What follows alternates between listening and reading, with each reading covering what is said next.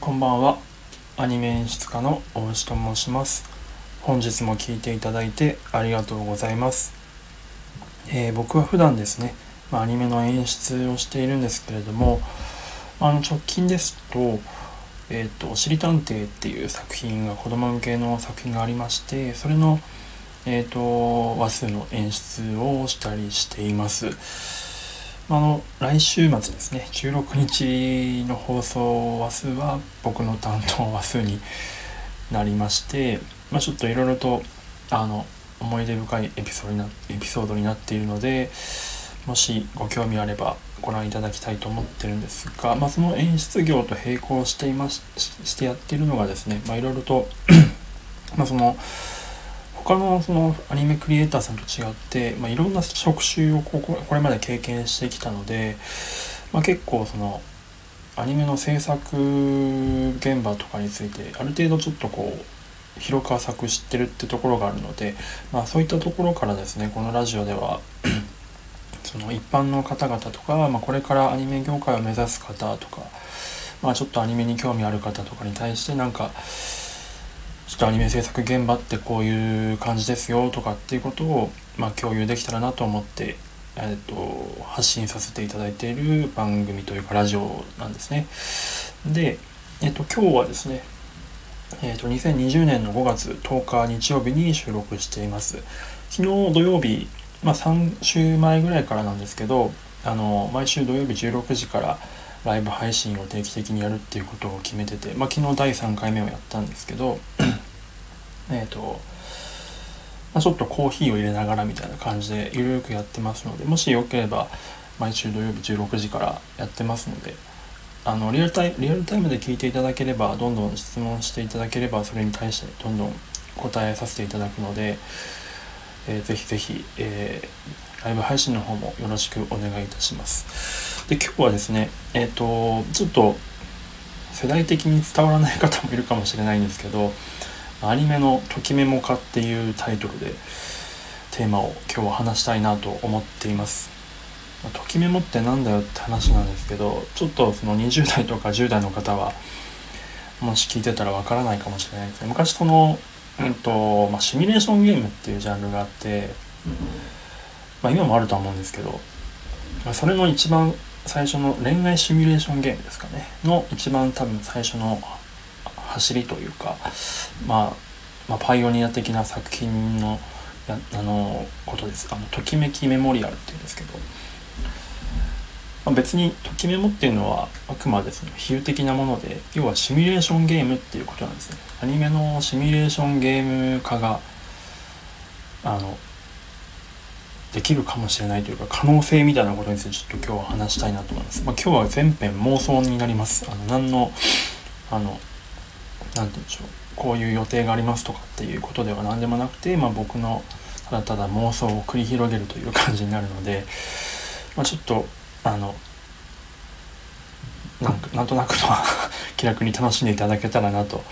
思います。えっ、ー、とこれを話すきっかけになったのはですね先日あの TBS ラジオ、まあ、僕、まあ、スタンド FM やってるだけにやっぱりラジオが好きでしてラジオいつも聞いてるんですけどその中でその TBS ラジオいつも聞いていてあの TBS ラジオの「玉結び」っていうですね、えーと、毎週月曜日から金曜日に午後1時からやってる番組なんですけどそれであの木曜日の毎週そのゲストが変わるんですけどで木曜日に土屋レオさんっていうラグフェアの土屋レオさんっていう方が、まあ、ゲストというかあの固定ゲストなんですけどその方がまあ結構いろいろとこう情報がインポットするの最新の情報とかいろんなこう何て言うんでしょうね。えーとまあ、とにかくこういろんな情報を吸収してそれをこう実践していくみたいな結構そういう感じの方でして。でその時にその今週のの土屋亮さんのおすすめ情報はみたいなコーナーがあるんですけどそこでお話しされてたのがあのネットフリックスの「えーと、UV UVS ワイルド」っていう番組なんですけどあの海外のアメリカのドラマですかね。なんですけど皆さんご存知だったりしますかね？あの要はあのなんかこう主人公があのジャングルとかそういう大自然のところにこう何らかのこう任務をミッションを背負ってあの赴くんですね。そのミッションをクリアするために。例えばそのえっ、ー、となんかえっ、ー、となんか女性とかが、えーと、博士だったか、えーと、が遭難してでその博士ドクターを救出しなきゃあ救出しなきゃいけないっていうミッションをその主人公が背負ってででもジャングルでその場所がわからないからジャングルを探し回ってで助け出してまた帰ってくるみたいなミッションだったりとかま雪山に行ったりとかあるんですけど、えーとその時にまあつまりその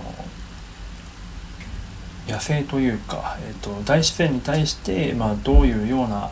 えーと、好き、えーと、選択肢が最適解なのかみたいなこういこういったケースの時に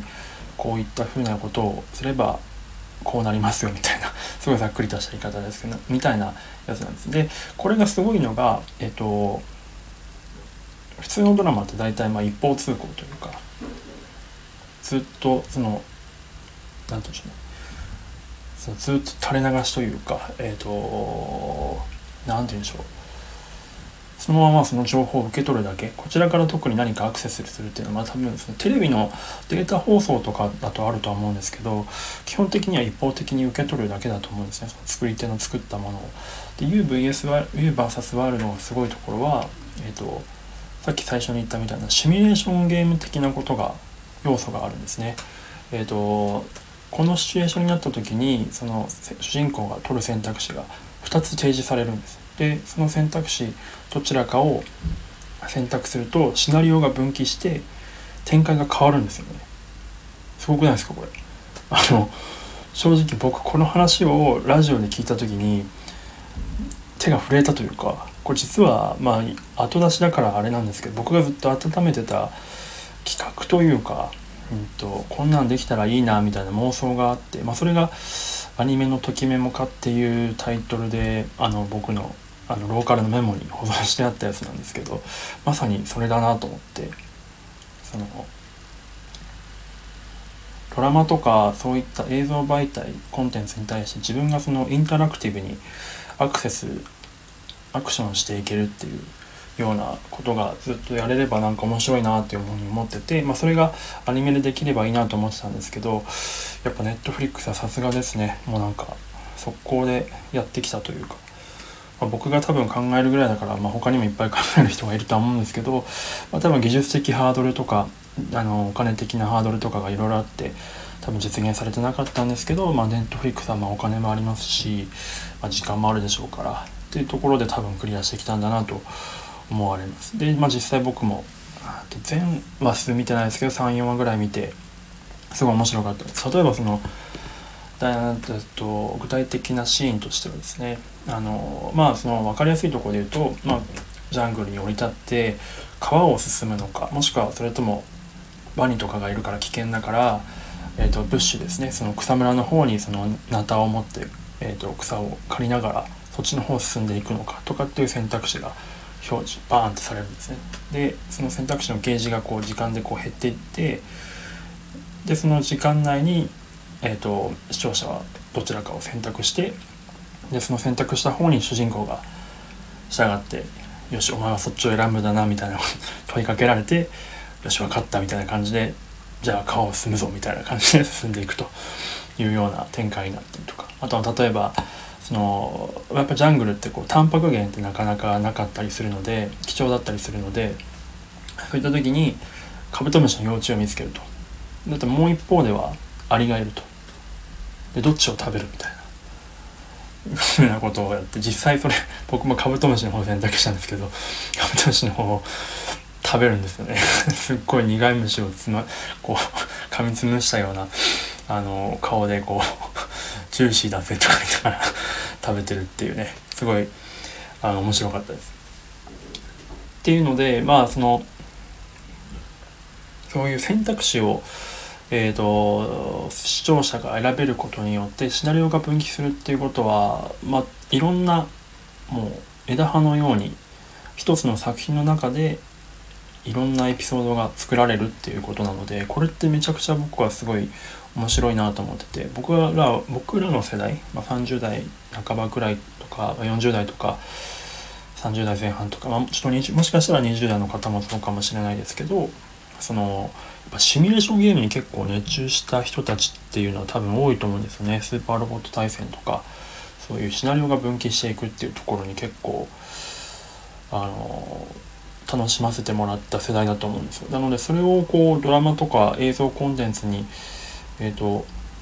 反映できたらなと思っててでドラマではやっぱりそれが、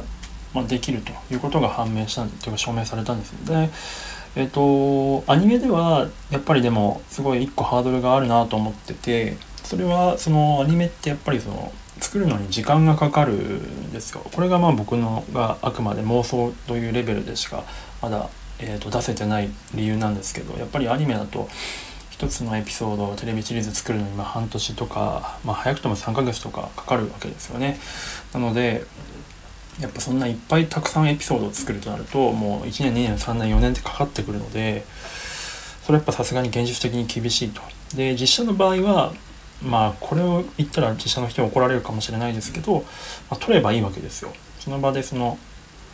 取れば多分まあそんなに多分1日で取れてたものが例えばまあ1週間とか2週間できっと取れるわけだと思うんですよね。なので、まあ、そこまで差は出ないんですよ。多分いっぱいそんな分岐を作っても。なのでアニメでこれをクリアするにはシンプルに、えーと、作る時間をぐっとこう減らさなきゃいけないと思う。減らすことが必要になってくると。でここがまあずっと課題だなと思ってて、まあ、これはシミュレーションゲーム化というかそのアニメのときメモ化っていうところに限らずアニメのずっと抱えてる課題で、まあ、今僕はそれに向かってまあそのかかる時間まああのちょっと難しい言葉で言うと限界費用っていうんですけど同じものをこう再生産するためのコスト、まあ、時間だったりするんですけどこれをいかにこう圧倒的に下げるかっていうところにこう挑戦しようとしていて、まあ、やっぱりそれには、まあ、AI だったりとかそういった技術とかを使いながらやっていくっていうことが多分必要になってきてて、まあ、その辺の仕組みを今、まあ、どのぐらいかかるかわからないですけど今作ってるというような感じなんです。でもし可能であればこういったことは実現したいなと思っているので、まあ、ちょっとでも興味ある方は是非あの UVS ワイルドを、えーと、見ていただければと思いますネットフリックスで、まあ、結構1年ぐらい前からもう公開されてたみたいなんで多分まあ知ってる人はいるかもしれないんですけど結構面白いなと思います。いや結構これは本当妄想が広がるんですよね。例えばそんだけ例えばアニメでですねそのシナリオ分岐がいっぱい進めば私はこういう感じで展開した同じ主人公でも全く違う展開を見せるわけなので私はこういうストーリーを体験したよみたいなことをこう言ってあじゃあえでも私はこんな感じだったよみたいなスタイルになっていくと。で例えばバッドエンドだったり、まあ、グッドエンドとかまさにシミュレーションゲームですよね。っていうところをこうなんかこう人によって体験が違うとなるとまあ、そこでその体験共有のコミュニケーションとかが生まれたりとかいや多分いろんなこう、まあ、僕もまだ想像しきれてないですけどいろんなコンテンツがさらにそこから紐づいて生まれてくると思うのでコンテンツとかサービスですね。でよりこうアニメ界が活性化するんじゃないかなと思ってるので是非是非そういうのちょっとやってみたいなと思ったりしています。でまあなんかもし聞いてる方もなんかこういうようなアニメのアイデアあるんですよみたいなのあればぜひぜひ教えていただければと思います。まあ、それに対して僕がこう 実行できるかどうかは全然わかんないですけど単純にそのアイデアとしてその聞いてる方々がどういうような感じのアニメを望んでるのかとかアニメの形態を望んでるのかとかっていうのすごい気になるので、まあ、質問じゃなくていい質問レターじゃなくていいので単純にまコメントとかでもいいですしなんかそういうのをちょっともし教えていただければそれに対してすごいぜひぜひなんか答えさせていただければと思います。っていうような今日は完全に妄想の話でした。はい、ではでは今日はこんな感じで終わりたいと思うんですけどまあまああのー、ノートとか、まあ、最後いつも定番のお知らせみたいな感じになって恐縮なんですけど、えーと、ノートとか、まあ、ブログみたいなやつなんですけど書いてましてで最近ちょっとあのライブ配信の方でも言ったんですけどえっと、アニメクリエイターをこうし直接支援できるサービス。アニメファンとアニメクリエイターを直接こう結んで、えっと、ダイレクト課金っていうかですね。そういうのができるようなサービスっていうスタートプラスタートアッププロジェクトに誘っていただいてそれに参加することになったので、まあ、ちょっとそういったところの話もちょ今後はちょこちょこと進捗というかみたいなことをちょっと共有させていただければなと思ったりしています。でノートの方にもそういうのを書いているのでぜひぜひ読んでいただければと思います。プロフィール欄とか概要欄の方にリンクの方を貼っています。一応じゃああれですね、えっ、ー、と UVS ワイルドのなんか何かしらのリンクも貼っておきますのでぜひぜひ、えー、と見てみてください。ではでは今日はこの辺で失礼したいと思います。あそうだ一つごめんなさいえっとあのなんかアニメの「ときメモ化」っていうタイトルがすごいめちゃくちゃダサいのでなんかちょっといいネーミングそのアニメのシミュレーションゲームっていうところの掛け合わせのところのそのアイディアみたいなところのなんかいい感じのいいネあのネーミングもし考えて思いついた方いればぜひぜひなんかこうこうコメント欄とかでいただけるとめっちゃ嬉しいです。ではでは今度こそ失礼します。おやすみなさい。